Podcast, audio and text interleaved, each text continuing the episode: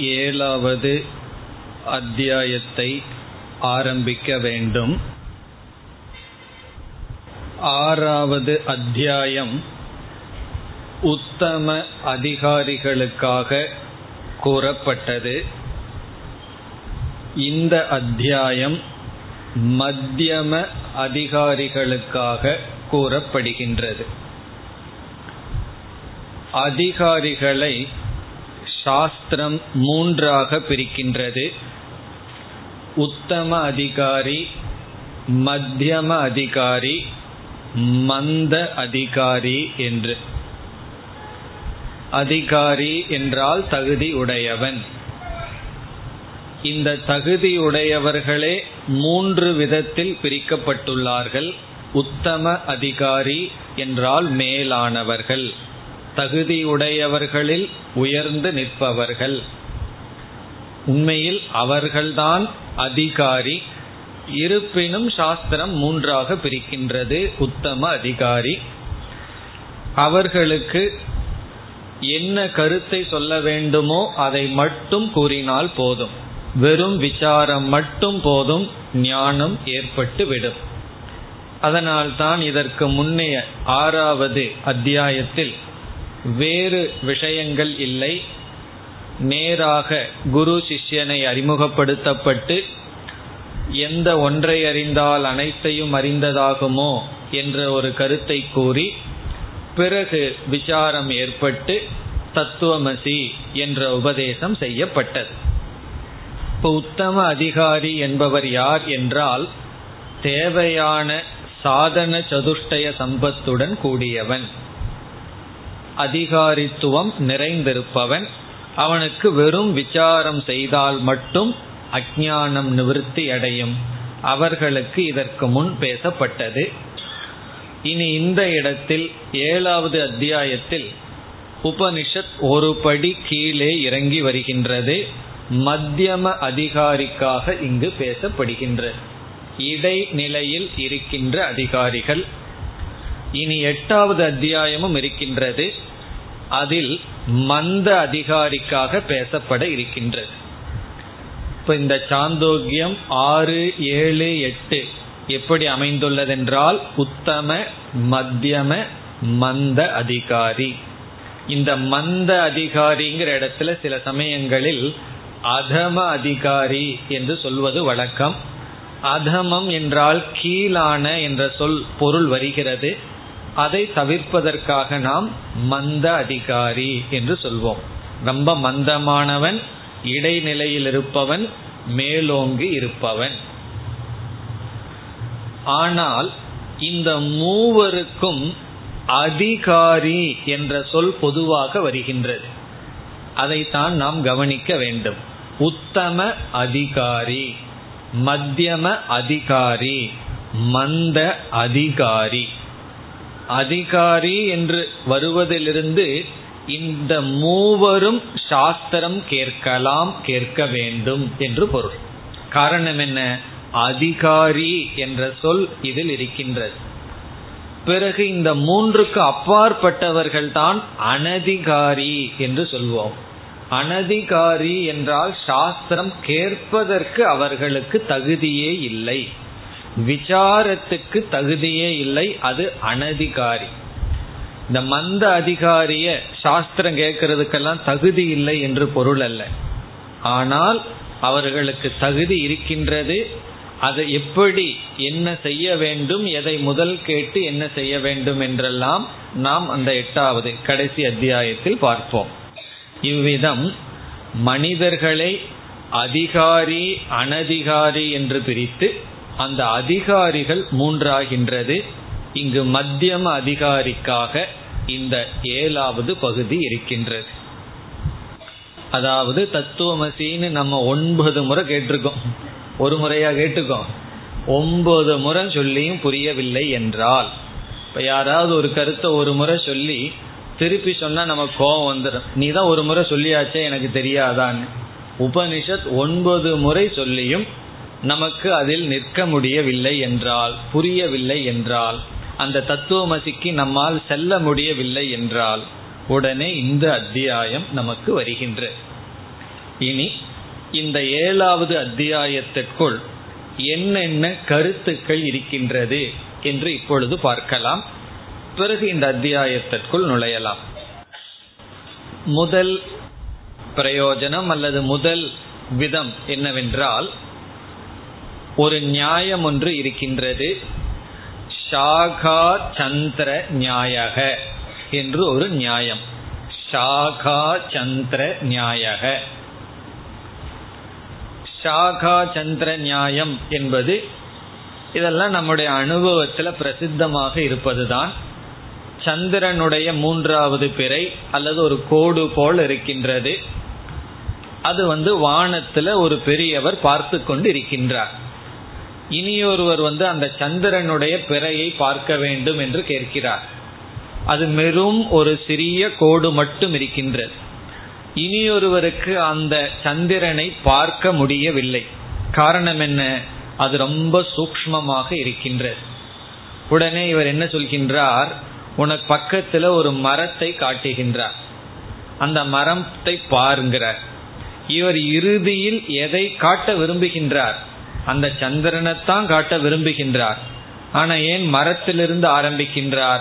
அதி சூக்மமாக இருப்பதனால் முதலில் ஸ்தூலமான மரத்தை காட்டுகின்றார். பிறகு இவர் சொல்றார் மரம் தெரிகிறது அடுத்தது உனக்கு மரம் தெரிகிறதா? தெரியுதுங்கிறார். அடுத்தது அதில் ஒரு கிளையை காட்டுகின்றார். அதில் இருக்கிற சிறிய கிளையை காட்டுகின்றார். இப்படியே படிப்படியாக எடுத்துக்கொண்டு சென்று ஷாகா என்றால் கிளை. இந்த சிறிய கிளைக்கு மேல் பார்த்தால் அங்கு உனக்கு சந்திரன் தென்படும். என்று இந்த ஒரு ஷாக்கையினுடைய துணை கொண்டு கிளையினுடைய துணை கொண்டு இவர் எதை காட்டுகின்றார்? சூக்மமான ஒரு பொருளை காட்டுகின்றார். அப்படி சூக்மமான திருஷ்டி ஞானத்தை அடைய இங்கு படிப்படியாக கருத்துக்கள் பேசப்படுகின்றது. எடுத்த உடனே பிரம்ம தத்துவம் வரப்போவதில்லை. படிப்படியாக பேசப்படுகிறது. வேறொரு உபனிஷத்தில் தைத்திரியத்தில் ஐந்து படிகளாக நாம் பார்த்திருக்கின்றோம். அன்னமய கோஷக பிராணமய கோஷக என்று. அதே போல் இங்கு பதினைந்து படிகள் வர இருக்கின்றது. பதினஞ்சு ஸ்டெப்ல எடுத்துட்டு போய் பிறகு கடைசியாகத்தான் அந்த பிரம்ம தத்துவத்தை காட்ட இருக்கின்றார். காரணம் என்ன? ரொம்ப சூக்மமாக பார்க்கும் சக்தியை உடையவர்களுக்கு மரத்தை காட்ட வேண்டிய அவசியம் இல்லை. நேரடியாக சந்திரனை காட்டி விடலாம். இவர் வந்து மரத்தில் இருக்கிற கிளை தெரியுதான்னா கொஞ்ச நேரம் அப்படியே பார்க்கிறார். கிளை தெரியுதான்னு கேட்டா இல்ல மரம் எங்கேன்னு தேடிட்டு இருக்கேன்னு சொன்னார்னா அவ்வளவு தூரம் கண் பவர் இருந்ததுன்னா எப்படி அந்த சூக்மமான சந்திரனை காட்டுவது. அப்ப என்ன செய்யணும்? அவருடைய திருஷ்டி எங்கிருக்கோ அதற்கு தகுந்த மாதிரி தான் நம்ம படிப்படியாக எடுத்துக்கொண்டு செல்ல வேண்டும். இங்கு மத்தியம அதிகாரிகளை மனதில் வைத்து பேசுவதனால் இந்த பதினைந்து படிகள் வைத்து பிறகுதான் நமக்கு அந்த பிரம்ம தத்துவம் வர இருக்கின்றது. இது முதல் கருத்து. பல படிகள் மூலமாக நாம் பிரம்ம தத்துவத்தை பிடிக்கப் போகின்றோம். இரண்டாவது கருத்து இந்த அத்தியாயத்தில் பிரம்மத்தினுடைய சுகஸ்வரூபம் எடுத்துக்கொள்ளப்படுகின்றது ஆனந்த சுரூபத்தில் முக்கியத்துவம் கொடுக்கப்படுகின்றது. ஆனந்த சுரூபம் அல்லது சுகஸ்வரூபத்தை எடுத்து விளக்கம் இங்கு பிரதானமாக வர இருக்கின்ற. அதாவது ஒவ்வொரு உபனிஷத்திலும் பிரம்மத்தினுடைய ஒவ்வொரு அம்சத்தை எடுத்து அதுல போக்கஸ் இருக்கும். அது எப்படி என்றால் இதற்கு முன்னைய அத்தியாயத்தில் ஆறாவது அத்தியாயத்தில் பிரம்மத்துக்கு என்ன பெயர் கொடுக்கப்பட்டது? ஞாபகம் இருக்கும் சத் அப்ப பிரம்மத்துக்கு சத் என்று பெயர் கொடுக்கப்பட்டு பிரம்மத்தினுடைய சத் சுரூபத்திற்கு தான் முக்கியத்துவம் கொடுக்கப்பட்டது. அதிலேயே ஆனந்தமும் அடங்குகிறது. இருந்தாலும் சத் என்ற சொரூபத்திலிருந்தே விசாரமானது விளக்கமானது வந்தது. கேனோபனிஷத்தை எடுத்துக்கொண்டால் ஸ்ரோத்ரஸ்ய ஸ்ரோத்ரம் மனசக மனக மனதுக்கு மனமாக இருக்கின்றது. மனதுக்கு அறிவுடன் செயல்படுகின்ற அந்த அறிவுக்கு அறிவாக இருக்கிறது என்று சைத்தன்ய சுரூபம் எடுத்துக்கொள்ளப்பட்டுள்ளது இப்ப சில லட்சணங்கள்ல சைத்தன்ய அம்சத்தை எடுத்துட்டு பிரம்மத்தினுடைய சுரூப விளக்கம் வரும். சென்ற அத்தியாயத்துல சத் அம்சத்தை நம்ம எடுத்துக்கொண்டோம் இந்த அத்தியாயத்தில் நாம் ஆனந்த அல்லது சுக அம்சத்தை பார்க்க போகிறோம். சுக அம்சம் வேறொரு இடத்துலையும் வந்தது. ஆனந்தம் பிரம்மேதி வியஜானாத் என்று தைத்திரிய உபனிஷத்திலையும் கூட சுகம் விதவிதமான தாரதமிய சுகத்தை சொல்லி தாரதமியம் இல்லாத பிரிய மோத பிரமோதம் என்கின்ற இந்த தாரதமியம் இல்லாத சுகஸ்வரூபம் பிரம்ம என்று தைத்திரியத்தில் எப்படி ஒரு இடத்துல சுகஸ்வரூபம் எடுத்துக்கொண்டதோ அதே போல் இந்த இடத்தில் உபனிஷத் சுகஸ்வரூபத்தை எடுத்து பிரம்மத்தை விளக்குகின்றது. ஏன் சுகஸ்வரூபம் விளக்கப்பட வேண்டும் என்றால் பிரம்மன் வெறும் சத் வெறும் ஞானம் என்று மட்டும் சொல்லிவிட்டால் நமக்கு அது ஒரு புருஷார்த்தமாக தெரியாது. நம்மால் அடையப்பட வேண்டும் என்று நமக்கு தெரியாது. காரணம் என்ன? நம்மளுடைய சுவாவமே இன்பத்தை நாடுதல் சுகத்தை நாடுதல். உன்ல சுகம் இல்லை என்றால் வேண்டாம் என்று விட்டு விடுவோம். அந்த ஒரு கருத்து இங்கு மிக அழகாக வர இருக்கின்றது. இங்கு எப்படி வர இருக்கிறது என்றால் ஒருவன் இந்திரியத்தை பயன்படுத்தி சுகத்தை அனுபவிக்கின்றான். இனி ஒருவன் இந்திரியத்தை கட்டுப்படுத்துகின்றான். தமக சமகங்கிற சாதனையை பண்றான்.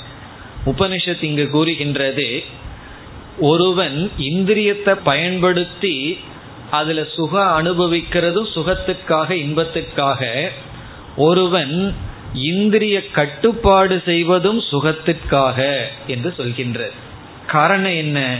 இவன் இந்திரியத்தை பயன்படுத்துறதை விட அதிக சுகத்தை இந்திரிய கட்டுப்பாட்டினால் இவன் அடைகின்றான் என்று சுகந்தா லட்சியம் என்று மிக அழகாக சுகம்தான் வாழ்க்கையினுடைய லட்சியம்னு காட்டப்பட்டு பிறகு பிரம்மன் சுகஸ்வரூபம் நீயே சுகஸ்வரூபம் என்று கூறப்படுகின்றது.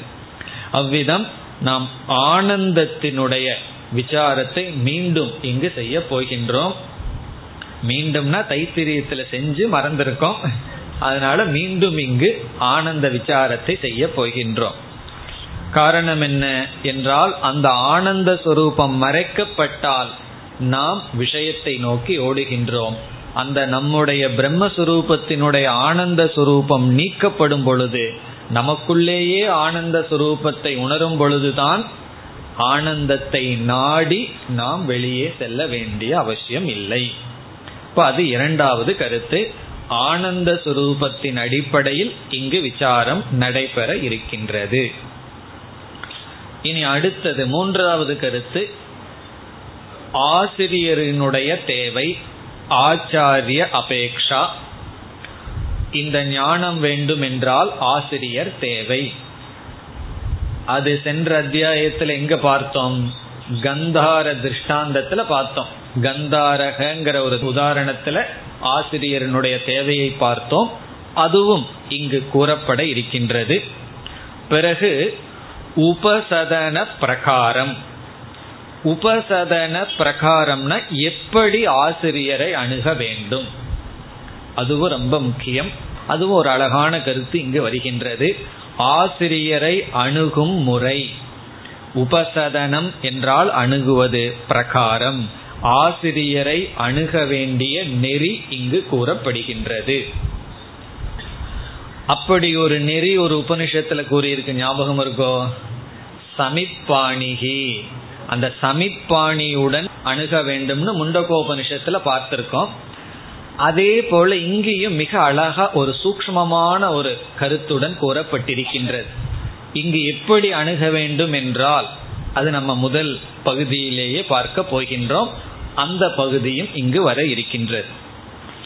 இனி அடுத்ததாக இங்கு யாரை மனதில் வைத்து இந்த அத்தியாயம் தொடர்கிறது என்றால் மத்தியம அதிகாரியை மனதில் வைத்து தொடர்கிறது. ஆகவே அப்படிப்பட்ட அதிகாரிகளுக்கு சில வேல்யூஸ் சில பண்புகள் தேவைப்படுகிறது. அந்த பண்புகள் இங்கு பேசப்படுகின்றது. இப்ப நமக்கு வந்து சில வேல்யூஸ் வர இருக்கின்றது. இந்த வேல்யூஸ் எல்லாம் ஏன்னா உத்தம அதிகாரிக்கு ஏற்கனவே இருக்கு. அதை போய் அவரிடம் சொல்ல வேண்டிய அவசியம் இல்லை மத்தியம அதிகாரிக்கு அந்த வேல்யூஸ்ல கொஞ்சம் குறைவு இருக்கின்றது. அதனாலதான் அவர் மத்தியம அதிகாரி ஆனார். அந்த பண்புகளெல்லாம் தன்னிடத்தில் தன்னிடத்துல குறையும் பொழுது பண்பினுடைய வேகமும் சில பண்புகள் குறையும் பொழுது ஒரு ஸ்டெப் இறங்கி வந்து விடுகின்றார். ஆகவே அப்படிப்பட்ட சில பண்புகள் போதிக்கப்படுகின்றது. இவ்விதம் படிப்படியாக பிரம்ம தத்துவம் போதிக்கப்படுகின்றது. பிரம்மத்தினுடைய சுகஸ்வரூபம் இந்த அத்தியாயத்தில் பேசப்படுகின்றது. பிறகு ஆசிரியர் தேவை எப்படிப்பட்டவனாக குருவிடம் செல்ல வேண்டும்? ரொம்ப முக்கியமான இடம். என்ன பல பேர் குருவிடம் செல்வதில்லை. சிலர் செல்கிறார்கள். செல்பவர்களிடத்திலும் சில உண்மை தெரிவதில்லை. சென்றும் பிரயோஜனத்தை அடையாமல் வருகிறார்கள். அப்படி குருவிடம் சென்றவர்கள் எப்படிப்பட்டவர்களாக செல்ல வேண்டும்? அதை நாம் இப்பொழுதே இந்த வகுப்பிலேயே பார்க்க போகிறோம். பிறகு சில பண்புகள் எல்லாம் வர இருக்கின்றது. இனி இந்த ஏழாவது அத்தியாயத்தில் இருபத்தி ஆறு பகுதிகள் செக்ஷன் இருக்கின்றன. இருபத்தி ஆறு பகுதிகள் இருக்கின்றது. இப்போ சென்ற அத்தியாயத்தில் பிரம்ம வித்யாவை நம்ம என்னன்னு பார்த்தோம்? சத் வித்யான்னு பார்த்தோம். சத் வித்யான்னு பேர் பிரம்ம வித்யாவுக்கு. இந்த ஏழாவது அத்தியாயத்தில் இருக்கிற பிரம்ம வித்யாவுக்கு பூம வித்யா என்று பெயர். இதற்கு பெயர் பூம வித்யா. அப்படி சம்பிரதாயத்தில் அப்படி பெயர். இந்த சாந்தோக்கியமே இந்த மூன்று தான். கடைசி மூணு அத்தியாயம் தான் இந்த உபனிஷத்தை. அதுல ஆறாவது அத்தியாயம் வந்து சத்வித்யா ஏழாவது அத்தியாயம் பூம வித்யா எட்டாவது அத்தியாயத்துக்கு இதே போல ஒரு பேர் வர போகின்றது. அப்படி இந்த மூன்று பேர் ஞாபகம் வச்சிட்டோம்னா சாந்தோக்கியமே மனதுக்குள் இருப்பது போல. ஏன் பூம வித்யா என்று சொல்லப்படுகிறது என்றால் பூம பூமா என்ற சொல் இங்கு பிரம்மத்திற்கு பயன்படுத்தப்படுகிறது. இங்க பிரம்மத்தை பூமா என்று உபனிஷத் அழைக்கின்றது பூமா என்றால் மிக மிக பெரியது என்று பொருள். ரொம்ப பெருசு அப்படின்னு அர்த்தம். பூமா. அதெல்லாம் நம்ம அந்த இடம் வரும் பொழுது பார்க்க இருக்கின்றோம். இப்ப இந்த இருபத்தி ஆறு செக்ஷன் எப்படி அமைக்கப்பட்டிருக்கிறது என்றால் முதல் பகுதியிலிருந்து பதினைந்தாவது செக்ஷன் வரை ஒன் டு பிப்டீன் முதல் செக்ஷன்ல இருந்து பதினைந்தாவது செக்ஷன் வரை பதினைந்து படிகள். பதினஞ்சு படிகள்ல பிரம்மத்திடம் போக போகிறோம். பிரம்ம பிராப்தி சோபானம். பிரம்ம பிராப்தி பிரம்மத்தை அடைய சோபானம். சமஸ்கிருதத்துல சோபானம்னா ஸ்டெப்ஸ் படிகள் என்று பொருள். அப்போ பதினஞ்சு படி பதினஞ்சு செக்ஷன்ல கரெக்டா ஒவ்வொரு செக்ஷன்லயும் ஒவ்வொரு படி. ஒரு செக்ஷனை புரிஞ்சிட்டோம் அப்படின்னா அடுத்த படிக்கு நம்ம போயிட்டோம்னு அர்த்தம். அப்படி பதினைந்து படிகள் பதினஞ்சு செக்ஷன்ல வரப்போகுது. பிரம்ம பிராப்தி சோபானம். தைத்திரியத்துல அஞ்சு படிகள் வந்தது. அஞ்சு கோஷமா வந்தது. இங்கு பதினைந்தாக பிரிக்கப்பட்டிருக்கின்றது. அது உள்ள போய் நம்ம பார்ப்போம். ஆனா முதல் செக்ஷன்ல ஒரு கதையும் வருகின்றது. ஆரம்பத்துல குரு சிஷியனை அறிமுகப்படுத்தப்பட்டு கதை வந்து பிறகு வந்து பதினைந்து படிகள் வருகிறது. இனி பதினாறிலிருந்து இருபத்தி இரண்டாவது செக்ஷன் வரை பதினாறிலிருந்து இருபத்தி இரண்டு வரை அதிகாரித்துவ குணாகா. அதிகாரித்துவ குணாகா என்றால் அதிகாரிக்கு இருக்க வேண்டிய சில வேல்யூஸ் சில குணங்கள். சில வேல்யூஸ் எல்லாம் இந்த செக்ஷன்ல வர இருக்கின்றது. பதினாறிலிருந்து இருபத்தி ரெண்டு வரை அதிகாரித்துவ குணங்கள். இனி இருபத்தி மூன்றிலிருந்து இருபத்தி ஆறு வரை இருபத்தி மூன்றிலிருந்து இருபத்தி ஆறு வரை பூம வித்யா ஆக்சுவல் வேதாந்தம். இந்த இருபத்தி மூணுல இருந்து இருபத்தி ஆறு வரைக்கும் வர்றது மிக முக்கியமான பகுதி. அடிக்கடி சங்கரர் கோட் பண்ற இடம். இப்ப இருபத்தி மூன்றுல இருந்து இருபத்தி ஆறு வரை பூம வித்யா. அப்ப நம்ம பிரம்மத்துக்கிட்ட எந்த செக்ஷன்ல போக போகிறோம்? இருபத்தி மூன்றாவது செக்ஷன் கிட்ட தான் பிரம்மத்திடம் போக போகின்றோம். இப்போ பதினஞ்சு படிக்கு பதினஞ்சு வகுப்பாகுமான்னு எல்லாம் பயந்துக்க வேண்டாம். குயிக்கா போயிடலாம் படி ஏறி போறது கிளாஸ்ல குயிக்கா போயிடுவோம் மெதுவா நமக்குள்ள ஒவ்வொரு படி ஏறி போவோம். கிளாஸ்ல பதினஞ்சு படி ரொம்ப வேகமாக சென்றுவிடும். அப்படி கடைசி நான்கு செக்ஷன் தான் நமக்கு ஆக்சுவல் வேதாந்தம் வர இருக்கின்றது. அங்குதான் பிரம்மத்திற்கு மிக அழகான பிரசித்தமான லட்சணம் எல்லாம் வந்து அந்த பிரம்மத்தை பூமா என்று அழைக்கப்படுகின்றது. இனி இந்த முதல் செக்ஷன்ல முதல் பகுதியில் கதை அந்த கதையில குரு சிஷ்யனுடைய அறிமுகம் பிறகு சிஷ்யன் எப்படி குரு கிட்ட போகணும் இதெல்லாம் வந்து பிறகு முதல் பகுதியினுடைய கடைசியிலேயே பிரம்மத்துக்கு செல்ல முதல் ஸ்டெப் முதல் படி வந்து விடுகின்றது. இந்த பகுதியில் குருவாக இருப்பவர் சனத்குமாரன். சனத்குமாரக சனத்குமாரர் குருவாக இருக்கின்றார். சிஷ்யனாக வருபவர் நாரதர். புராணத்துல நம்ம படிச்ச நாரதர் சிஷ்யர் குருவாக இருப்பவர் சனத்குமாரர். இந்த ரெண்டு பேருமே பிரம்மாவினுடைய புதல்வர்கள் தான். அப்ப அண்ணன் தம்பிக்கு தான் குரு சிஷ்யனா இருக்கிறார்கள். ஏன்னா பிரம்மாவினுடைய மானச புத்திரர்கள் தான் சனத்குமாரரும் நாரதரும்.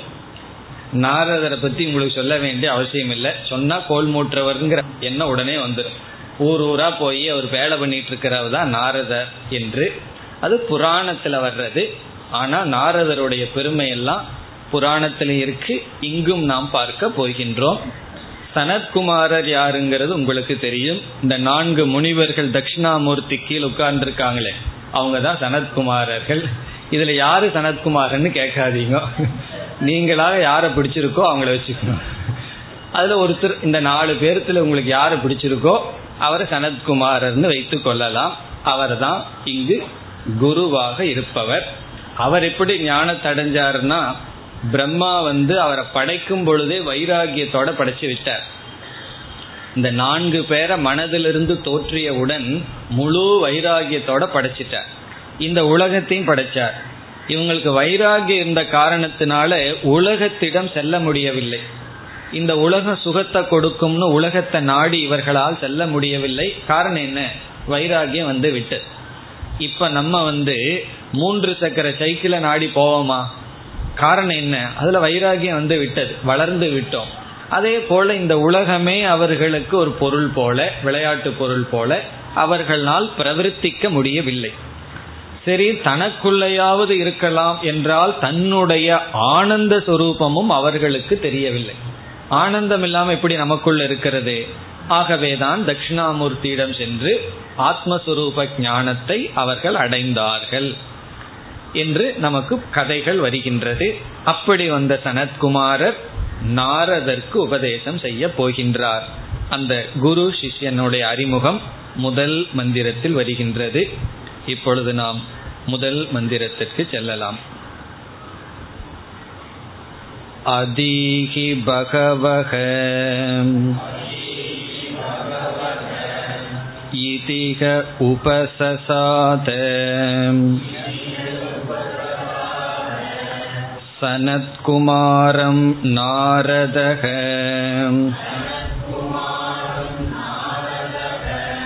तं होवाच यत्वेत्थ तेन मा उपसीत ततस्त ऊर्ध्वं वक्ष्यामि इति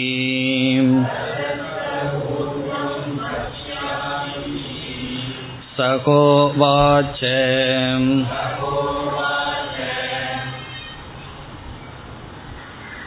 குரு சிஷ்யனுடைய அறிமுகம் இது. அதீஹி பகவக இதீக உபசசாத சனத்குமாரம் நாரதக. நாரதக நாரதர் சனத்குமாரம் சனத்குமாரரை உபசசாத அணுகினார். நாரதக நாரதர் என்பவர் சனத்குமாரரை உபசசாத என்றால் அணுகினார்.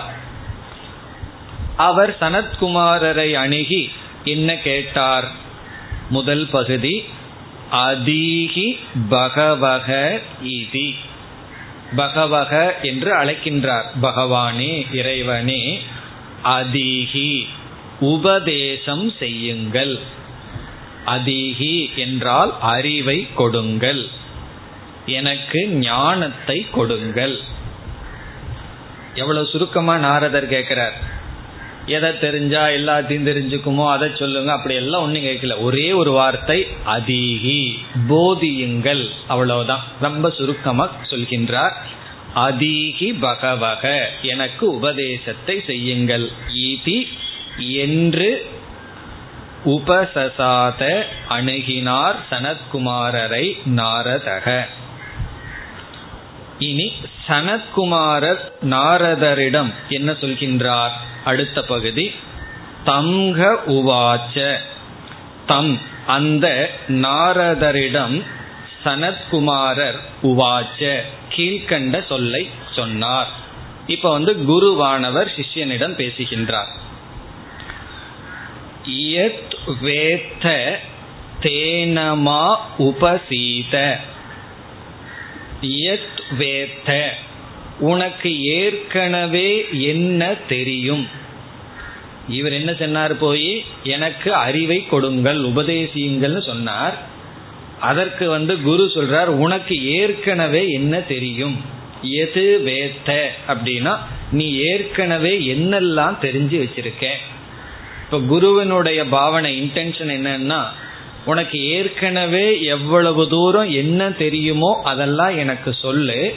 அதற்கு மேல நான் உனக்கு உபதேசத்தை செய்கிறேன். காரணம் என்ன? உனக்கு தெரிஞ்சதையே நான் எதற்கு சொல்லணும்? உனக்கு என்னென்னலாம் தெரியும்? எவ்வளவு தெரிஞ்சு வச்சிருக்கன்னு சொல்லு. அதற்கு மேல் நான் உனக்கு உபதேசம் செய்கிறேன் என்ற பாவனையில் சொல்றார். எத் வேத்த நீ எதையெல்லாம் அறிந்துள்ளாயோ தேன மா உபசீத. தேன என்றால் அந்த அறிவை நீ கூறுவதன் மூலமாக அதையெல்லாம் எனக்கு நீ முதல்ல சொல்லு. உனக்கு என்னென்ன அறிவு ஏற்கனவே இருக்கோ அதை என்னிடம் கூறி மா உபசீத என்னுடைய சிஷ்யனாக வருவாயாக. மான்னா என்னுடைய உபசீதனா வந்து அமர்வாயாக. அப்ப தேன என்றால் அதை கூறி எதை முன்பே நீ அறிந்துள்ளாயோ அதை கூறி என் சிஷ்யனாக இரு அப்படிங்கிறது இங்கு பொருள். தேனா அந்த அதை நீ கூறுவதன் மூலமாக கூறுபவனாக இருந்து மா உபசீதத என்றால் மா உபசீதன நீ என்னிடம் வந்து சிஷ்யனாக இரு. நான் என்ன செய்யறேன்? முதல்ல நீ என்ன சொல்லிடு உனக்கு என்னெல்லாம் தெரியுங்கிற லிஸ்ட எனக்கு கொடுத்துரு. பிறகு நான் என்ன செய்கிறேன்? ததக தே ஊர்துவம் வக்ஷாமி தே என்றால் உனக்கு ததக ஊர்துவம் அதற்கு மேல் வக்ஷாமி உபதேசிக்கின்றேன். உனக்கு என்னென்ன தெரியுங்கிறத சொல்லி என்னுடன் சிஷ்யனாகவா அதற்கு மேல் உனக்கு நான் உபதேசம் செய்கின்றேன். வக்ஷாமி இது சக உவாச்ச.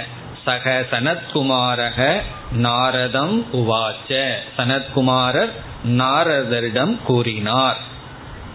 அப்போ குருவானவர் வெறும் எனக்கு உபதேசம் செய்யுங்கள் ஞானத்தை கொடுங்கள்னு கேட்ட சிஷ்யனிடம் உனக்கு என்ன தெரியுங்கிறத சொல்லு. அப்படி சொல்லியவனாக என்னுடைய சிஷ்யனாக இரு.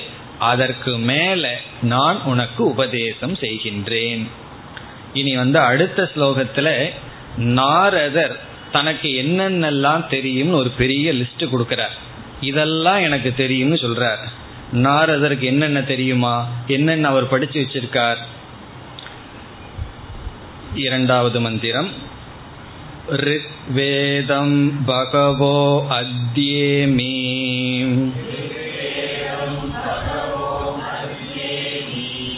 यजुर्वेदम् सामवेदम् आतर्वणं चतुर्थम् इतिकासपुराणं पञ्चमम्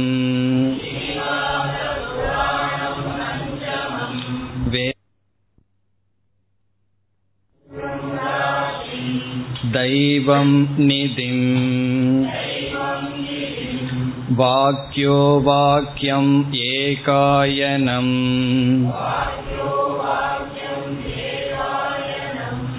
देवविद्यां ब्रह्मविद्याम् भूतविद्यां क्षत्रियविद्याम् नक्षत्रविद्यां सर्पदेवजनविद्याम्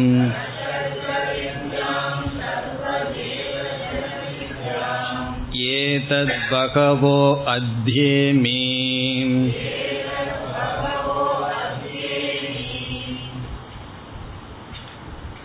இந்த இரண்டாவது ஸ்லோகத்தில் நாரதர் தான் என்னென்னெல்லாம் தெரிந்து வைத்துள்ளேன் என்று தன்னுடைய அறிவை கூறுகின்றார்.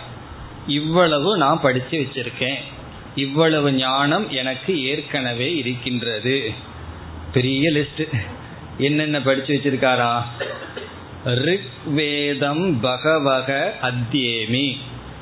அத்தியமினா நான் படித்துள்ளேன். பகவக இறைவா ரிக்வேதத்தை நான் பூர்ணமா படிச்சிருக்கேன். முழு ரிக்வேதம் கண்டஸ்தி கிருதம்னு சொல்லப்படும். கண்டஸ்தி கரணம்னா மனப்பாடம் பண்ணி வச்சிருக்கேன் அர்த்தத்தோட. அர்த்தத்தோட முழு ருக்வேதம் எனக்கு தெரியும். பிறகு என்ன தெரியுமா? யஜுர்வேதம். எனக்கு எஜுர்வேதம் ஃபுல்லா தெரியும். ருக்வேதம் மனப்பாடம் பண்ணி வச்சிருக்கேன் முழு எஜுர்வேதம் தெரியும். சாமவேதம். எனக்கு சாமவேதமும் தெரியும். பிறகு ஆதர்வனம் சதுர்த்தம். நான்காவதான அதர்வண வேதம். ஆதர்வனம்னா அதர்வண வேதம் சதுர்த்தம். நான்காவது வேதமான அதர்வண வேதமும் எனக்கு தெரியும். அப்ப என்ன தெரியும் நாரதற்கு நான்கு வேதமும் அவருக்கு தெரியுமா? பிறகு இதிகாச புராணம் பஞ்சமம். எனக்கு எல்லா இதிகாசமும் தெரியும் எல்லா புராணமும் தெரியும். மகாபாரதம் ராமாயணம்ங்கிறதெல்லாம் இதிகாசம். பதினெட்டு புராணங்கள் இருக்கின்றது. அப்படி பதினெட்டு புராணமும் எனக்கு தெரியும். இந்த பஞ்சமம் என்று சொல்வதற்கு காரணம் இதிகாச புராணம் இந்த இரண்டும் வேதத்தினுடைய கருத்தை வேதத்தில் சொல்லப்பட்ட கருத்தை விளக்க வந்தது. ஆகவே இதிகாச புராணத்தை பஞ்சம வேதக பஞ்சமோ வேதக என்று சொல்வார்கள். மகாபாரதத்துக்கே அந்த பேர் இருக்கு. மகாபாரதத்தையே ஐந்தாவது வேதம் என்று சொல்வார்கள். அப்படி பொதுவாக இதிகாச புராணமும் ஐந்தாவது வேதம் போல. அதனால் வேதம்ங்கிற ஐந்தாவது வேதம்ங்கிற தகுதிய ஸ்டேட்டஸ் அடைஞ்ச இதிகாச புராணத்தையும் நான் அறிவேன். இப்ப வேதத்தை விளக்க வந்த இதிகாச புராணமும் எனக்கு தெரியும். பிறகு வேதானாம் வேதம். வேதானாம் வேத வேதங்களுக்கு வேதமாக இருப்பதை நான் அறிவேன். இங்கு வேதானாம் வேதம் என்பது இலக்கணம். இலக்கண சாஸ்திரம் வியாக்கரணம். வேதானாம் வேதம். அதற்கு ஏன் அந்த பெயர் என்றால் வேதத்தை புரிஞ்சுக்கணும்னா அந்த மொழி ஞானம் தேவை சமஸ்கிருத ஞானம் தேவை அந்த ஞானம் தேவைனா இலக்கண ஞானம் தேவை. ஆகவே எனக்கு இலக்கணம் தெரியும். வேதானாம் வேதம் வேதத்துக்கு டூல் வேதத்தினுடைய துவாரம் சமஸ்கிருதம் என்று சொல்வார்கள். வியாக்கரணம் வேதசிய முகம் என்று சொல்வார்கள். முகம்னா வாயில். வாயில் கதவு. இப்போ ஒரு வீட்டுக்குள்ள போகணும்னு சொன்னா கதவு ரொம்ப முக்கியம் அல்ல வீடு கட்டி கம்ப்ளீட்டா கட்டி வச்சு கதவே இல்லாம வச்ச என்ன ஆகும்னா வீட்டுக்குள்ள நுழைய முடியாது. அப்படி வீட்டுக்குள்ள நுழைவதற்கு போல வாயில் போல இருப்பது வியாக்கரணம் இலக்கணம். அந்த இலக்கண ஞானம் இருந்தா தான் அந்த மொழி ஞானம் இருக்கும் அந்த நூலை புரிந்து கொள்ள முடியும். ஆகவே வேதானாம் வேதம் அது எனக்கு தெரியும். இலக்கணம் நான் நன்கு அறிவேன். அடுத்தது பித்ரியம். பித்ரியம் என்றால் பித்திருக்களுக்கு செய்ய வேண்டிய கல்பம் சிரார்த்தம் முதலிய அனைத்து ஞானமும் எனக்கு இருக்கின்றது. பித்ருலோக சம்பந்தப்பட்ட பித்திருக்களுக்கு செய்ய வேண்டிய அனைத்து ஞானமும் இருக்கின்றது. அடுத்த சொல் ராசிம் ராசிம் என்றால் கணித சாஸ்திரம் மேத்ஸ் கணிதம். அந்த ஞானம் எனக்கு இருக்கின்றது. இப்போ நாரதர் சொல்றார் எனக்கு கணக்கு நல்லா வரும். கணக்குலையும் நான் புலி கணக்கும் நான் படிச்சு வச்சிருக்கேன். கணித சாஸ்திரம் எனக்கு தெரியும். அடுத்தது தெய்வம். தெய்வம் என்றால் சகுணம் சகுணம்னா உடனே சகுண பிரம்மங்கிற ஞாபகம் வந்துடும் நமக்கு. அதாவது சில அறிகுறிகளை பார்த்து எதிர்காலத்தை நிச்சயிக்கின்ற ஞானம். சகுனம் பார்க்கறன்னு சொல்லுவார்கள் அல்லவா? பூனை குறுக்க போயிடுது அது குறுக்க போயிடுதுன்னு சொல்றது. அந்த ஞானம். அதாவது எதிர்காலத்துல என்ன நடக்கும் என்பதை சில அறிகுறிகள் மூலமாக தெரிந்து கொள்கின்ற ஞானம். இப்ப பூகம்பம் வந்தாலும் கூட வர்றதா இருந்தா அதற்கு சில அறிகுறிகள் இருக்கு. அப்படி இயற்கையில நடக்க போற ஒன்றுக்கு முன்னாடி சில அறிகுறிகள் எல்லாம் இருக்கு. அந்த அறிகுறிகளை பற்றிய ஞானம் எல்லாம் எனக்கு இருக்கு. அதெல்லாம் நம்ம வந்து இருக்கு. ஒவ்வொன்றும் நடக்க போறதுக்கு முன்னாடி சில அறிகுறிகள் எல்லாம் இருக்கு. அந்த ஞானமும் எனக்கு இருக்கு. அந்த ஞானம் எல்லாம் நமக்கு வேண்டாம். ஏன்னா நாரதர் இதெல்லாம் இருந்து எனக்கு ஒரு காசுக்கும் பிரயோஜனம் இல்லைன்னு சொல்ல போற. அதனால இதை சொன்ன உடனே அந்த ஞானம் எப்படி கிடைக்கும் உங்களுக்கு தெரியுமான்னு கேட்டுறாதீங்க. இப்ப அறிகுறிகளை பற்றிய ஞானம். ஏன்னா இதெல்லாம் தான் ரொம்ப அட்ராக்ஷன் டெம்டிங் ஞானம். நம்மளும் தெரிஞ்சு வச்சுக்கலாமே நடக்க போறது முன்னாடியே அப்படி. அந்த ஞானமும் எனக்கு இருக்கின்றது. தெய்வம். அடுத்தது நிதின். நிதின் என்றால் எந்த இடத்துல புதையல் இருக்கின்றது என்கின்ற ஞானம். அந்த காலத்துல எல்லாம் பேங்க் கிடையாது. சம்பாரிச்சதையெல்லாம் போய் போட்டு வைக்கிறதுக்கு. என்ன செய்வார்கள்? எல்லாம் தங்கமா வைரமா கன்வெர்ட் பண்ணி பாதுகாப்பான பெட்டியில போட்டு எங்காவது பூமியில தோண்டி புதைச்சி வைத்து விடுவார்கள். அதுதான் பேங்க் நிதி அதுதான். அதை கண்டுபிடிக்கிறதுக்கு சில பேர் முயற்சி பண்ணி கொண்டு இருப்பார்கள். அதற்கு சில சாஸ்திரம் எல்லாம் இருக்கு. என்ன மாதிரி அந்த இடத்துல புதையல் இருக்கிறது எப்படி கண்டுபிடிப்பது என்று. அப்படி நிதி என்றால் புதையலை கண்டுபிடிக்கிற சாஸ்திரம். இப்ப இந்த காலத்துல புதையலா இருக்கிறது தண்ணீர் தான். வாட்டர் தண்ணீரை வந்து டிடெக்ட் பண்றதுக்கு சில பேர் எல்லாம் செய்வார்கள். ருத்ராட்சத்தை வச்சுட்டு சுத்துவார்கள். சில பேர் ஏதோ கையில இரும்பு இருந்தா சுத்துதுன்னு சொல்லுவார்கள். அப்படி எப்படி நீர் கண்டுபிடிக்கிறோமோ அதே போல புதையலை கண்டுபிடிக்கிற ஞானம் எல்லாம் எனக்கு இருக்கின்றது. நிதிம் அது எனக்கு தெரியும். அடுத்தது வாக்கோ வாக்கியம். வாக்கோ வாக்கியம் என்றால் தர்க்க சாஸ்திரம் லாஜிக் தர்க்கம். வாக்கோ வாக்கியம். தர்க்கம்னா யுக்தி. அறிவு யூகம் அனுமானம் ஊகம் காரண உபபத்திதக பரீக்ஷணம் யூகக அப்படின்னு தர்க்கத்துக்கு லட்சணம் சொல்லப்படுகிறது. காரண உபபத்திதக பரீக்ஷணம் ஊகக தர்க்கக. அதாவது உபபத்தி அப்படின்னு சொன்னா இப்படி நடப்பதற்கு வாய்ப்பு இருக்கின்றது. அல்லது வியாப்தி ஞானம். உபபத்தி பாசிபிலிட்டிஸ் காரணம். அதற்கு சில காரணத்தை பார்க்கிறோம். அந்த காரணத்தை வச்சுட்டு சில உபபத்தி போடுறோம். பிறகு யூகம் பண்ணி நம்ம வந்து இது இப்படித்தான் முடிவு செய்கின்றோம். அதுக்கு நமக்கு தெரிஞ்ச உதாரணம் இருக்கே. புகையை பார்த்த உடனே இந்த புகை வரணும்னு சொன்னா நெருப்பு இருந்துதான் ஆகணும் என்று நெருப்பை பார்க்காமையே நெருப்பை யூகிக்கின்றோம். இப்படி தர்க்க சாஸ்திரம் எனக்கு தெரியும்.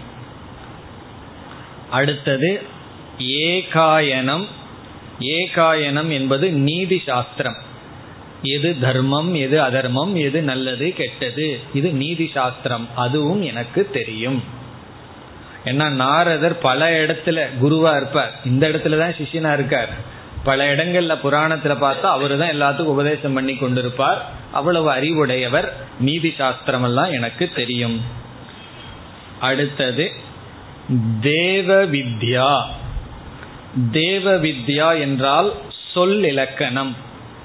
ஆங்கிலத்தில் எட்டிமாலஜி அப்படின்னு சொல்றது. சமஸ்கிருதத்தில் நிருக்தம் என்று சொல்வது. சொல் இலக்கணம். எட்டிமாலஜி நிருக்தம். சொல் இலக்கணம் என்றால் ஒரு சொல் எப்படி உற்பத்தி ஆனது என்று அந்த சொல்லுக்குள்ளேயே போய் சொல்லை ஆராய்ச்சி செய்தல். ஒரு சொல்லை எடுத்துட்டோம்னா அதனுடைய ரூட் என்ன தாது என்னன்னு போய் என்ன அமைப்புல அந்த சொல் அமைக்கப்பட்டுள்ளது அதனுடைய அர்த்தம் என்ன என்று புரிந்து கொள்வது.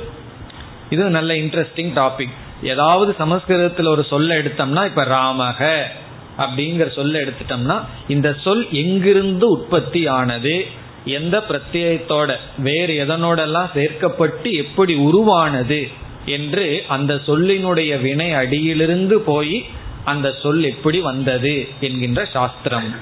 அதுவும் எனக்கு தெரியும். இனி அடுத்தது பிரம்ம வித்யாம். இந்த இடத்துல பிரம்ம என்ற சொல்லுக்கு வேதம் என்று பொருள். ஏன்னா வேதம்ங்கிறதுக்கும் பிரம்மங்கிற சொல் பயன்படுத்தப்பட்டுள்ளது. அப்ப பிரம்ம வித்யா என்றால் வேதத்தை புரிந்து கொள்கின்ற வேத அங்க வித்யா என்று இங்கு பொருள். வேதத்தை புரிஞ்சு கொள்றதுக்கு வேத அங்கங்கள். அது ஞாபகம் இருக்கோ? ஒரு உபனிஷத்துல வந்திருக்கு. சிக்ஷா கல்போ வியாக்கரணம் நிருத்தம் சந்த ஜோதிஷம் என்று ஷட் ஆறு அங்கங்கள். வேதத்தை புரிஞ்சுக்கிறதுக்கு ஆறு அங்கங்கள் பேசப்பட்டுள்ளது. அதுவும் எனக்கு தெரியும்.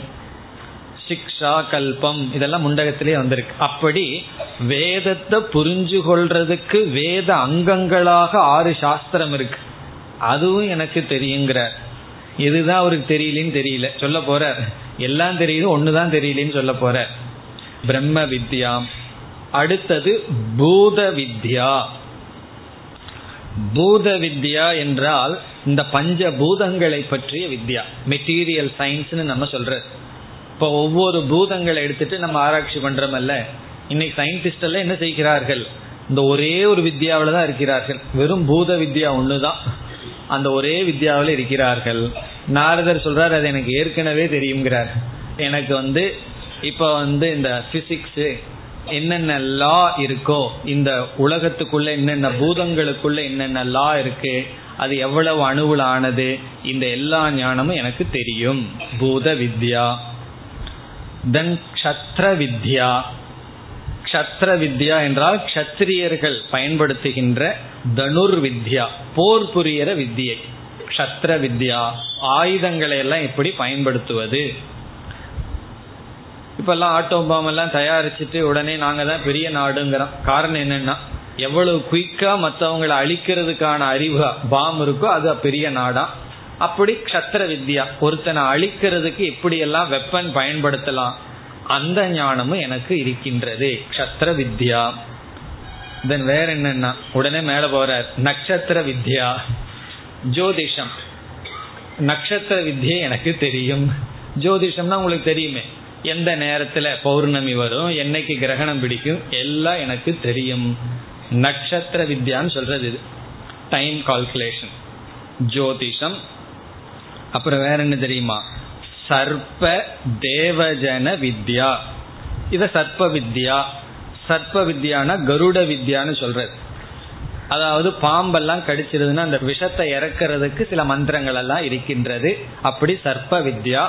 விதவிதமான பாம்பு தேல் இவைகள்னால தாக்கப்பட்டா அவைகளை எப்படி துரத்துறது அவைகளை இருந்து எப்படி விடுதலை அடைகிறது இந்த வித்யா எனக்கு தெரியும். சர்ப்ப வித்யா. தேவஜன வித்யா. தேவஜனம் என்றால் தேவலோகத்துல வாழ்பவர்கள் கந்தர்வல்கள் இவர்கள்.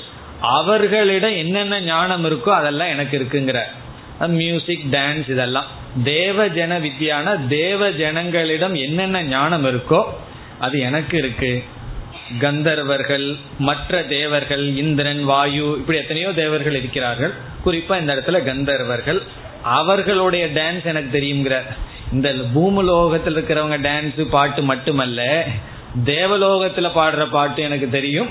அவர்கள் நடக்கிற நடனம் இதெல்லாம் எனக்கு தெரியுங்கிறார் சொல்லிட்டு என்ன சொல்றார்? வித்யாம் ஏதத் பகவக அத்தியேமி. இவைகளெல்லாம் இறைவா இவைகளெல்லாம் எனக்கு தெரியும். பெரிய லிஸ்ட முடிச்சிருக்க இவ்வளவு ஞானம் எனக்கு இருக்கான் அப்படின்னா எதுக்கு மறுபடியும் வந்து அதிகின்னு கேட்டீர்கள்னு கேட்கலாம். அப்படி சனத்குமாரர் கேட்கறதுக்கு முன்னாடி நாரதரை மீண்டும் பதில் சொல்கிறார் இவ்வளவு தெரிஞ்சு வச்சுட்டு எங்கிட்ட வந்து எனக்கு அறிவை புகட்டுங்கன்னு ஏன் கேட்டீர்கள்? என்று குரு கேட்பதற்கு முன்னாடி நாரதர் தன்னுடைய மனநிலையை இப்ப சொல்கிறார் இத்தனையும் தெரிஞ்சு வச்சிருக்கேன். ஆனால் அங்க ஆனால் தான் ரொம்ப முக்கியமான சொல். ஆனால் என்ன? அடுத்த ஸ்லோகம். சொல்றார்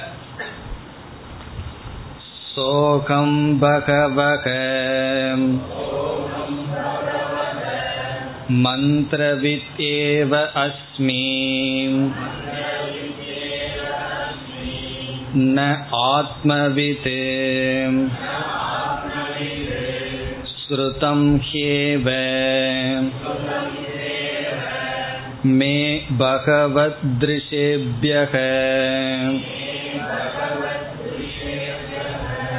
तरति शोकम् आत्मविदिति सोऽहं बहवः शोचामि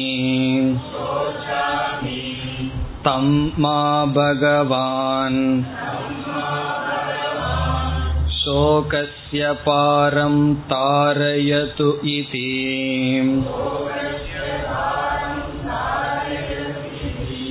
तगुंह उवाच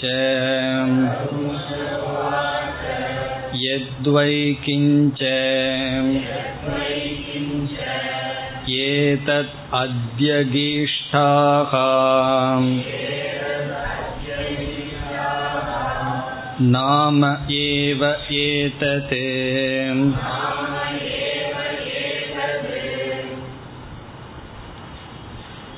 மிக அழகான மந்திரம் இது. இதனுடைய பொருளை பார்த்துவிட்டு விளக்கத்துக்கு நாம் செல்லலாம். சில கருத்தை எடுத்துட்டு இதில் விளக்கம் பார்க்கலாம். முதல்ல இதனுடைய டிரான்ஸ்லேஷன் என்னன்னு பார்க்கலாம்.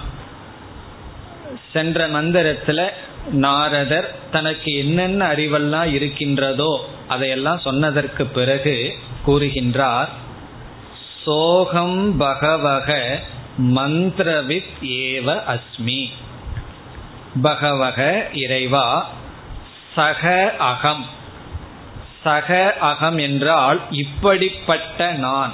இவ்வளவு விஷயத்தை அறிவை உடைய நான் சோகம் அப்படின்னா தன்னையே காட்டிக்கிறார். நான் எப்படிப்பட்டவன்? முன்னாடி நான் என்னென்ன அறிவெல்லாம் எனக்கு இருக்குன்னு சொன்னானோ இப்படிப்பட்ட அறிவுடைய நான் உண்மையில் யார் என்றால் மந்திரவித் ஏவ அஸ்மி. நான் வெறும் மந்திரத்தை தான் தெரிந்து கொண்டவனாக இருக்கின்றேன். மந்திரவித் ஏவ அஸ்மி. இவ்வளவு அறிவு இருக்குன்னு நான் உங்களிடம் சொன்ன போதிலும் வெறும் சப்தம்தான் எனக்கு இருக்கு. இந்த மந்திரவித்துக்கு விளக்கத்தை நம்ம பிறகு பார்க்க போகின்றோம். இப்ப வெறும் டிரான்ஸ்லேஷன் மட்டும் பார்ப்போம். எனக்கு வெறும் மந்திரம்தான் தெரிந்தவனாக இருக்கின்றேன். இப்ப இவ்வளவு ஞானம் இருக்குன்னு சொன்னீர்களேனா நான் சொன்னேன். உலகமும் அப்படித்தான் என்ன நினைச்சிட்டு இருக்கு நானும் இவ்வளவு நாள் அப்படித்தான் நினைச்சிட்டு இருந்தேன் இப்ப எனக்கு தெரிஞ்சு போச்சு நான் வெறும் மந்திர வித்து தான் வெறும் அந்த மந்திர சப்தத்தை மட்டும்தான் தெரிஞ்சிருக்கேன். பிறகு நாரதருக்கு வேற என்ன புதுசா தெரிஞ்சிருக்கா? வேற என்ன தெரியலன்னு தெரிஞ்சிடுது இப்பொழுது. ந ஆத்மவிது. நான் ஆத்மாவை அறிந்தவனாக இல்லை. நான் வெறும் சப்தத்தை தான் தெரிஞ்சு வச்சிருக்கேன். ந ஆத்மவித் அஸ்மி. ஆத்மவித் என்றால் ஆத்மாவை தன்னை அறிந்தவன். ந அஸ்மினா நான் தன்னை அறிந்தவனாக இல்லை. இது தெரிஞ்சிட்டதுனாலதான் சிஷியனா மாறினார். தன்னை அறியலிங்கிற விஷயம் தெரியாம இருந்திருந்ததுன்னா எவ்வளவு கர்வமா சுத்திட்டு இருப்பாரு தெரியுமோ? ஏன்னா இவ்வளவு ஞானம் இருந்தா நமக்கு ஏதோ அந்த பூத வித்தியில கொஞ்சம் இருக்கு.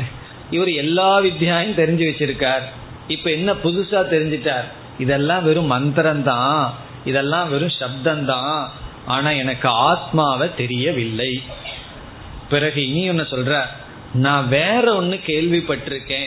உங்களை போல மகான்களிடம் பெரியவர்களிடம் இருந்து நான் ஒரு விஷயத்தை கேள்விப்பட்டிருக்கேன். அது என்ன விஷயம் என்று அவரிடமே சொல்றார் உங்களை போன்றவர்களிடமிருந்து இப்படி ஒரு விஷயத்தை நான் கேள்விப்பட்டுள்ளேன். என்ன விஷயமா? ஸ்ருதம் ஹி ஏவ. ஸ்ருதம்னா நான் கேள்விப்பட்டுள்ளேன். எனக்கு ஏதோ காது வழியா விஷயம் வந்திருக்கு. என்ன வந்திருக்கான் மே மே அப்படின்னா நான் ஹேவ நான் இப்படி கேள்விப்பட்டிருக்கேன். என்ன கேள்விப்பட்டிருக்காரா? பகவத் திருஷேபியக உங்களை போன்றவர்களிடமிருந்து கேள்விப்பட்டுள்ளேன். பகவத் திருஷேபியகனா உங்களை போன்றவர்களிடமிருந்து நான் இப்படிப்பட்ட விஷயத்த கேள்விப்பட்டிருக்கேன். அது என்ன விஷயத்த கேள்விப்பட்டிருக்காரா? அந்த கேள்விப்பட்ட விஷயத்த இவர் சொல்றார் குருவிடம் தரதி சோகம் ஆத்மவிது. ஆத்மவிது ஆத்மாவை அறிந்தவன் சோகம் தரதி சோகத்தை கடந்து செல்கின்றான். ரொம்ப முக்கியமான வாக்கியம் இது. தரதி சோகம் ஆத்மவிது. இதுதான் மந்திரம். இது வந்து மனப்பாட பகுதி இந்த ஒரு ஸ்டேட்மெண்ட் தரதி சோகம் ஆத்மவிது.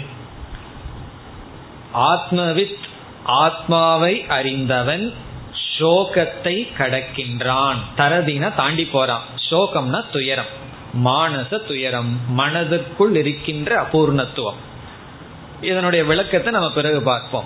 தரதி சோகம் ஆத்மவித் இதி. ஆத்மாவை அறிந்தவன் சோகத்தை கடக்கின்றான் என்று உங்களை போன்றவர்களிடம் நான் கேள்விப்பட்டுள்ளேன். இப்ப நாரதருக்கு என்ன ஞானம் இருக்கு? ஆத்மாவை அறிஞ்சவன் துயரத்தை கடக்கிறாங்கிறது நான் கேள்விப்பட்டிருக்கேன். நான் இனி ஒன்ன புரிஞ்சுட்டேன் நான் ஆத்மாவை அறியவில்லை. இப்ப நான் ஆத்மாவை அறிஞ்சுக்கல ஆனா ஆத்மாவை அறிஞ்சவங்க துயரத்திலிருந்து விடுதலை அடைகிறார்கள்னு கேள்விப்பட்டிருக்கேன். இப்பொழுது நான் எப்படி இருக்கின்றேன்? அதை கூறுகின்றார். அடுத்த பகுதியில் சோகம் பகவக சோச்சாமி. சக அகம் இப்படிப்பட்ட நான். இந்த இப்படிப்பட்ட நான்கிற இடத்துல எப்படிப்பட்ட நான். மந்திரத்தை மட்டும் தெரிஞ்சு வச்சிருக்கேன். என்ன நான் தெரிஞ்சுக்கல? தன்னை தெரிந்தால் துயரத்திலிருந்து கடக்கின்றான்னு உங்களை போன்றவர்களிடம் தெரிஞ்சு வச்சிருக்கேன். இப்படிப்பட்ட நான் ஷோச்சாமி. நான் துயரப்பட்டு கொண்டிருக்கின்றேன். நான் இப்பொழுது துயரத்தில் இருக்கின்றேன். மன நிறைவுடன் இல்லை. இப்ப இவ்வளவு அறிவு இருந்தும் எனக்கு மன நிறைவு இல்லை. எல்லாம் இருந்தும் மன நிறைவு இல்லை. ஆனா ஒண்ணு நான் தெரிஞ்சிட்டேன். தன்னை தெரிந்து கொண்டால் சோகத்திலிருந்து தீர்வு கிடைக்கும் என்று உங்களை போன்றவர்களிடமிருந்து தெரிந்து கொண்டுள்ளேன். அதனால் என்னன்னா தெளிவுபடுத்துகின்றார் தம்மா பகவான் சோகசிய பாரம் தாரயது. தம் மாம். இப்படிப்பட்ட என்னை தம் மாம் என்றால் தம்மா என்றால் இப்படிப்பட்ட என்னை பகவான். பகவான் அழைக்கிறார் நீங்கள். பகவான் இந்த இடத்துல அழைப்பதில்லை. பகவான் நீங்கள். பகவானாகிய நீங்கள் சோகசிய பாரம். சோகத்திலிருந்து தாரையதோ. என்னை மீட்டுவீர்களாக. நீங்கள் வந்து என்ன சோகத்திலிருந்து நீக்குவீர்கள் ஆக. சோகத்தினுடைய கரையை துயரத்தினுடைய கரையை தாண்ட ஆக. இப்ப நாரதர் எவ்வளவு கிளாரிட்டியோட வந்திருக்கார் எவ்வளவு அறிவோட வந்திருக்கார் இவ்வளவு அறிவு எனக்கு இருக்குன்னு தெரியும் இருக்கிற அறிவு ஒரு காசுக்கு பிரயோஜனம் இல்லைன்னு தெரியும் என்ன அறிவு இல்லைன்னு தெரியும் எந்த அறிவு வந்தா என்ன பிரயோஜனம்ங்கிறது தெரியும் ஆகவே நான் உங்களிடம் வந்துள்ளேன். இப்ப அதிகிங்கிறதனுடைய அர்த்தம் என்ன? ஆகவே நான் உங்களிடம் வந்துள்ளேன். சோகத்தினுடைய கரையை தாண்ட செய்வீர்களாக. அகம் சோச்சாமி. நான் துயரப்பட்டு கொண்டிருக்கின்றேன். இது இவ்விதம் நாரதர் கூறினார். தம்ஹ உவாச்ச. தம் சனத்குமாரரிடம் சிஷ்யன் இவ்விதம் கூறினார். இனி சனத்குமாரர் என்ன பதில் சொல்கின்றார் என்று பார்க்கலாம். கடைசி பகுதி. இனி குருவினுடைய பதில். இதெல்லாம் கேட்டுட்டு சனத்குமாரர் என்ன பதில் சொல்றார்? எத்வை கிஞ்ச ஏதத் அத்தியகீஷ்டாகா. நீ எவ்வளவு படிச்சாயின்னு சொன்னையோ எதுவை கிஞ்ச ஏதத்னா நீ இப்ப வந்து ஒரு பெரிய லிஸ்ட் சொன்ன. இவ்வளவு ஞானம் எனக்கு இருக்கு. அத்தியகீஷ்டாகான அறிந்துள்ளாயோ? இனி எவ்வளவு எதுவை கிஞ்சன எவைகளெல்லாம் நீ வந்து எனக்கு தெரிந்துள்ளது? அப்படின்னு உன்னுடைய அறிவை பற்றி சொன்னாயோ அறிந்துள்ளாயோ அவைகளெல்லாம் நாம ஏவ ஏதது. வெறும் நாமம்தான் இவைகள் அனைத்தும். நாம ஏவன்ற இந்த ஏவங்கிறது ரொம்ப முக்கியம். நீ எதெல்லாம் படிச்சு வச்சிருக்கிறையோ அது வெறும் சப்தம்தான். நாம ரூபம் நாம ரூபம்னு சொல்லுவோமே அந்த வெறும் நாமந்தான். நாமம் என்றால் என்ன? வெறும் சவுண்டு தான் வெறும் சப்தந்தான் நீ கொஞ்சம் அதிகமா சப்தத்தை மனசுல போட்டு வச்சிருக்க அதனால கொஞ்சம் அதிகமா டிஸ்டர்ப் ஆயிருக்கேன்னு அர்த்தம். ஏன்னா சப்தம் உள்ள ரொம்ப இருக்கு அவ்வளவுதான். அப்படி நீ அடைந்த அனைத்து அறிவும் நாம ஏவ ஏதது. வெறும் நாமம்தான் அப்படின்னு சொல்ற.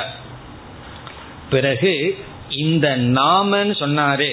இதுதான் பிரம்மத்தினுடைய முதல் ஸ்டெப் ஆகுது. இனி அதுக்கு அடுத்ததிலிருந்து போக போறோம். இந்த நாமமே பிரம்மத்தை அடையிறதுக்கான ஃபர்ஸ்ட் படி. காரணம் என்ன? இப்ப இவர்கிட்ட என்ன இருக்குன்னா வெறும் நாமம் தான் இருக்கு. நாமம்னா நெத்தியில போடுற நாமம் அல்ல. சப்தம். அதுவும் தான். இந்த அறிவு அவருக்கு நாமம் போட்டுடுதுன்னு சொல்லுவார்கள். நாமம் போட்டுடுதுன்னு என்ன? ஏமாற்றி விட்டுடுதுன்னு சில பேர் சொல்லுவார்கள். அப்படி இந்த அறிவு அனைத்தும் என்னன்னா? வெறும் சப்தம்தான். உனக்கு வந்து சில சப்தம்தான் இருக்கு. சப்தம்தான் நீ அறிந்துள்ளாய் என்று சொல்லி இருக்கின்றார். நம்ம அடுத்த வகுப்பில் இதுல பல இடங்கள் இருக்கு. மந்திரத்தினா என்ன? சோகசிய பாரம்னா என்ன ஆத்மவித்னா என்ன என்ற ஒவ்வொரு பகுதியில் இருக்கின்ற விளக்கத்தை பார்ப்போம். ஓம் போர் நமத போர் நமிதம் போர் போர் நமுதச்சதேம் பூர்ணய பூர்ணமாதாய பூர்ணமேவாவசிஷ்யதேம்.